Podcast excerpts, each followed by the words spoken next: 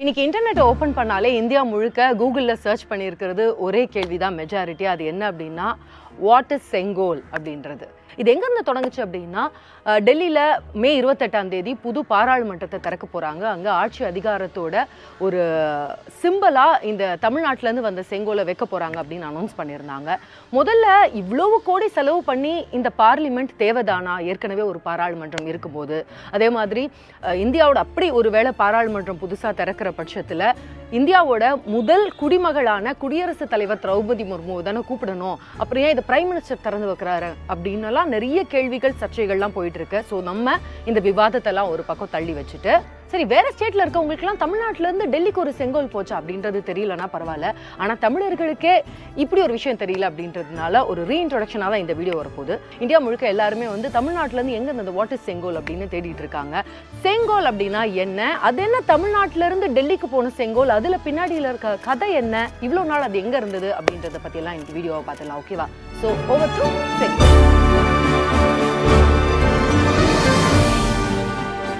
செங்கோல் அப்படின்னா என்ன?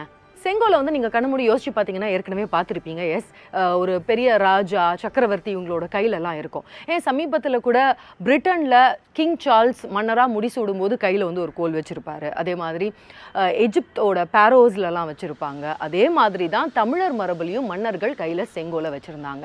செங்கோல் அப்படின்றதோட அர்த்தம் என்ன அப்படின்னு பார்க்கலாம் செம்மை ப்ளஸ் கோல். செங்கோல் அப்படின்னா செகப்பாக இருக்க கோல் அப்படின்னு கிடையாது. அதுல கோல் அப்படின்னா ஆட்சி அப்படின்னு அர்த்தம். செம்மை அப்படின்னா நேர்மை நேர்மையான ஆட்சி அப்படின்னு அர்த்தம். மணிமகுடம் எப்படி ஒரு மன்னனோட அதிகாரத்தின் அடையாளமோ அதே மாதிரி நேர்மையான ஆட்சி ஒரு ஒரு மன்னன் கொடுக்கணும் அப்படின்றதுக்கான அடையாளமாக தான் இந்த செங்கோல் பார்க்கப்பட்டது. சங்க காலத்தில் இந்த செங்கோலை நிறைய இடத்துல வந்து கோட் பண்ணியிருக்காங்க புலவர்கள்லாம். அதுக்கு எக்ஸாம்பிளாக ஒரு பாடலில் புலி புறங்காக்கும் குருளை போல மெலிவில் செங்கோல் நீ புறங்காப்ப அப்படின்னு இடைக்காடனார் சொல்லியிருக்காரு. அதாவது கிள்ளிவளவன் அப்படின்ற ஒரு சோழ மன்னனுக்கு நீ எப்படி ஆட்சி பண்ணணும் அப்படின்னா ஒரு புலியானது தாய் புலி தன்னுடைய குழந்தைகளை எப்படி கண்ணும் கருத்துமா பாதுகாக்குமோ அந்த மாதிரி நேர்மையான ஆட்சியின் மூலமா உன்னுடைய செங்கோலின் மூலமா உன்னுடைய குடிமக்களை நீ கண்ணும் கருத்துமா பார்த்துக்கணும் அப்படின்னு அறிவுரை சொல்ற மாதிரி ஒரு சங்க பாடல் இருக்கு. இதே மாதிரி சிலப்பதிகாரத்திலயும் ஒரு பாடல் செங்கோல் பத்தி வரும். அதாவது தவறான ஒரு தீர்ப்பை சொல்லிட்டான் கண்ணகிக்கு பாண்டிய மன்னன் அப்படின்றதுனால அவனுடைய நீதியை காக்கிற செங்கோலே வளைஞ்சு போச்சான் இத பாடல்ல வந்து வழுவிய செங்கோலை பாண்டிய மன்னன் தன் உயிர் துறந்து நிமிர்த்தினான். அப்படின்னு தன்னுடைய உயிர் திறந்து தன்னுடைய உயிரை விட்டு வளைஞ்சு போன அந்த செங்கோலை நீதியை வந்து நிமிர்த்தினான் அப்படின்னு சொல்லியிருக்காங்க. ஸோ பாண்டியர்களுக்கும் செங்கோல் எவ்வளோ முக்கியமாக இருந்திருக்கு பாருங்க. இது மட்டும் இல்லை பாண்டியர் கொடியிலேயே செங்கோல் இருக்குது அது தெரியுமா?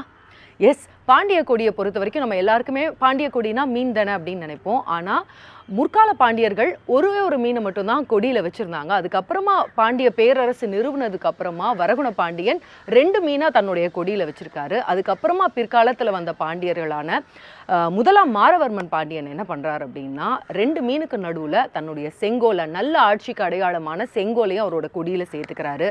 இதை இப்போது மீனாட்சி சுந்தரேஸ்வரர் கோயில் அதாவது தென்காசியில் இருக்கிற மீனாட்சி தே- சுந்தரேஸ்வரர் கோயிலோட மேல் புறத்திலிருந்து இருந்து பார்த்தா கூட அந்த கொடி தெரியும். ஸோ பாண்டியர்களோட கொடியிலேயே இந்த செங்கோல் இருந்திருக்கு.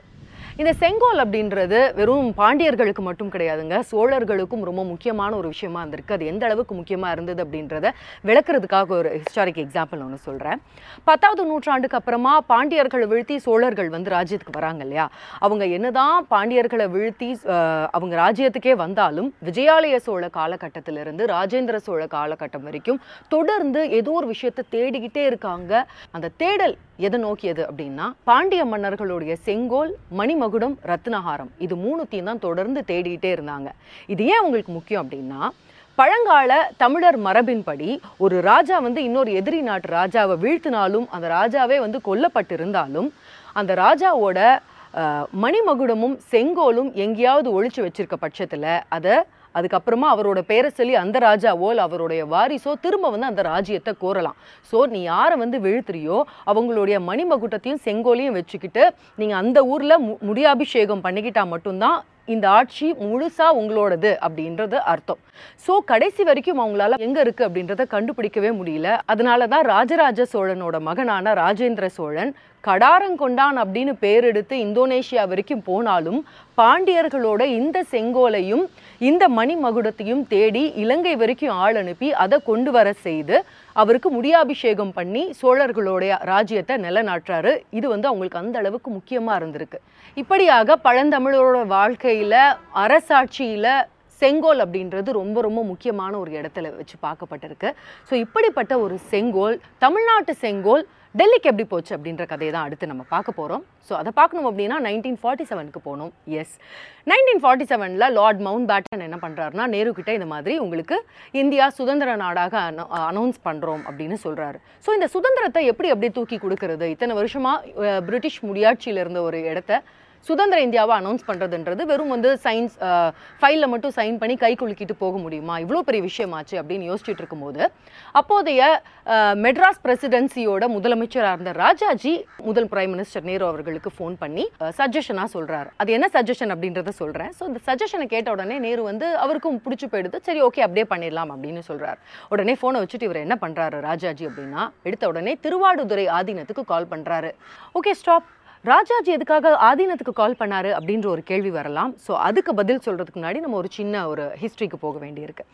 பழந்தமிழர் வாழ்க்கையில அந்த காலத்துல ஒரு ராஜா பட்டம் ஏற்கிறாரு அப்படின்னா இன்னொரு ராஜா வந்து இந்தாங்கப்பா செங்கோல் நீங்க எடுத்துக்கோங்க அப்படின்லாம் சொல்ல மாட்டாரு. அதை செய்கிறது ஒரு ராஜகுரு தான் அந்த பணியை செய்வார். அதுக்கு காரணம் ஏன்னா பொதுவான காரணம் அப்படின்னா ஒன்று ஒரு ராஜாவோட இறப்புக்கு அப்புறமாவோ இல்லை அந்த ராஜா வீழ்த்தப்பட்டதுக்கு அப்புறமா தான் இன்னொரு புது ராஜா வராரு அதிகாரத்தை எடுத்துக்கிறாரு. ஸோ அப்படி அதிகாரத்தை எடுத்துக்கும் போது அந்த திருப்பணியை செங்கோலை கொடுக்கறது எப்போவுமே ராஜகுருவாக தான் இருக்கணும். அதாவது மக்களுக்கு நேர்மையான ஒரு ஆட்சியை நீ கொடுக்கணும் அப்படின்னு ஞாபகப்படுத்துகிற மாதிரி தான் செங்கோல் எடுத்து ராஜகுரு கொடுப்பாரு. இந்த ஆதீனம் அப்படின்றது இன்னமும் தமிழ்நாட்டில் இருக்குது அதாவது பாண்டியர் காலத்திலிருந்து செங்கோல் எடுத்து கொடுத்த திருப்பணியை பண்ண ஒரு ஆதீனம் செங்கோல் ஆதீனம் அப்படின்ற பேர்ல தூத்துக்குடியில இன்னமும் இருக்கு. அதே மாதிரி தான் ஒரு ஆதீனத்துல இருந்து ஒருத்தர் வந்து நேர்மையான ஒரு ஆட்சி அதிகாரத்தை நீங்க பண்ணணும் அப்படின்னு ஜவஹர்லால் நேரு அவர்களுக்கு கொடுக்கணும் அப்படின்றது ராஜாஜியோட ஆசையா இருந்தது. அந்த விருப்பத்தின் பேர் தான் தமிழ்நாட்டிலிருந்து டெல்லிக்கு அந்த செங்கோல் போன கதை ஓகேவா? ஸோ என்ன பண்ணுறாரு ராஜாஜி?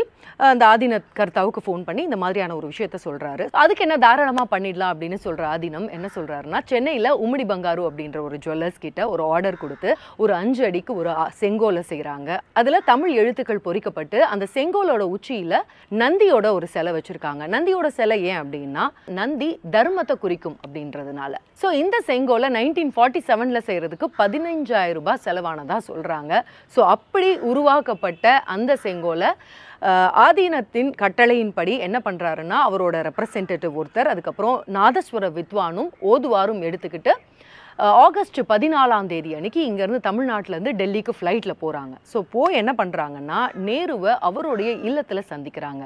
அப்படி சந்திச்சு இந்தியாவுடைய ஆட்சி அதிகார மாற்றத்தின் அடையாளமாக அந்த செங்கோலை அவருக்கு கொடுக்குறாங்க. புனித தீ புனித நீரெல்லாம் தெளித்து அந்த செங்கோலை அவர்கிட்ட கொடுக்குறாங்க. இதில் அழகு என்ன தெரியுமா? நம்ம இந்தியர்கள்லாம் என்னதான் மொழி மதம் இனம் அப்படின்னு வேறு வேறையாக இருந்தாலும் நம்ம எல்லாரும் இந்தியர்கள் அப்படின்னு இணைக்கிற ஒரு புள்ளி என்னன்னா இந்தியா.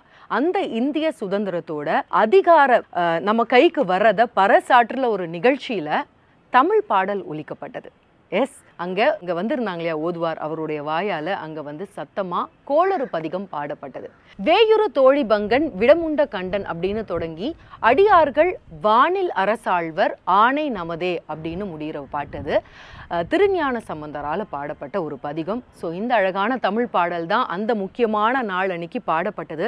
ஸோ இந்தியா சுதந்திரம் அடைஞ்சு எழுபத்தஞ்சு வருஷம் ஆனாலும் சரி இன்னும் எழுநூற்றம்பது வருஷம் ஆனாலும் சரி அந்த முக்கியமான நாளில் இந்த அதிகாரம் நம்ம கைக்கு வரும்போது பாடப்பட்டது ஒரு தமிழ் பாடல் தான் அப்படின்ற பெருமை எப்போவுமே தமிழர்களுக்கு தான் சேரும்.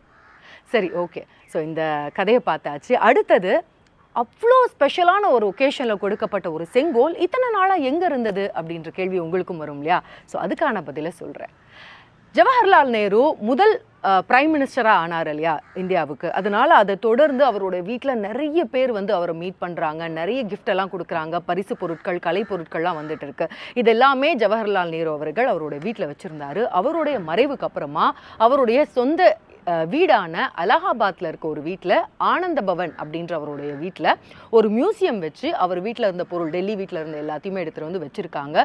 ஸோ அதில் ஒன்று தான் இங்கே தமிழ்நாட்டிலேருந்து போன ஒரு செங்கோலும் அடக்கம். ஸோ அந்த செங்கோல் இத்தனை வருஷமாக ஆனந்த பவனில் அலகாபாத்தில் தூங்கிட்டு இருந்தது. இன்ஃபேக்ட் அங்கே வந்து அந்த மியூசியமில் வந்து பார்வையிட்டவங்கலாம் அந்த செங்கோலுக்கு பின்னாடி இருக்க ஒரு கர கதையும் இம்பார்ட்டன்ஸும் தெரியாமல் அது ஒருவேளை நேருவோட வாக்கிங் ஸ்டிக்காக இருக்குமோ அப்படின்லாம் சொல்லிட்டு இருந்த ஒரு காமெடியும் நடந்திருக்கு. ஸோ இப்படியாக இத்தனை நாளாக எங்கெங்கேயோ இருந்த தமிழர்கள் கொடுத்த அந்த செங்கோல் ஒரு வழியாக மக்களோட பார்வைக்கு வரப்போகுது. ஸோ பாராளுமன்றத்துக்கு வரப்போகுது. நிறைய கான்ட்ரவர்சிஸ்க்கு மத்தியில். இந்த செங்கோல் பற்றியெல்லாம் பேசிகிட்டு இருக்கும்போது எனக்கு திருவள்ளுவரோட ஒரு திருக்குறள் தான் ஞாபகத்துக்கு வருது. கொடையளி செங்கோல் குடியோம்பல் நான்கும் உடையானாம் வேந்தர்க்கு ஒளி. அதாவது இல்லாதவங்களுக்கு பக்கத்தில் நிற்கிறது இவங்க தான் என்னுடைய மக்கள். இவங்களுக்காக தான் நான் இருக்கேன் அப்படின்னு இல்லாமல் எல்லாருமே என்னுடைய குடிமக்கள். இவங்களுடைய நல்லதுக்காக தான் நான் இருக்கேன் அப்படின்னு இருக்கிற எவனோ அவன்தான் வேந்தனுக்கெல்லாம் ஒளியானவன் தலைவனுக்கெல்லாம் தலைவன் அப்படின்னு சொல்கிறாரு இதே மாதிரி இன்னொரு கதையோட உங்களை நான் மறுபடியும் மீட் பண்ணுறேன் தேங்க்ஸ் ஃபார் வாட்சிங்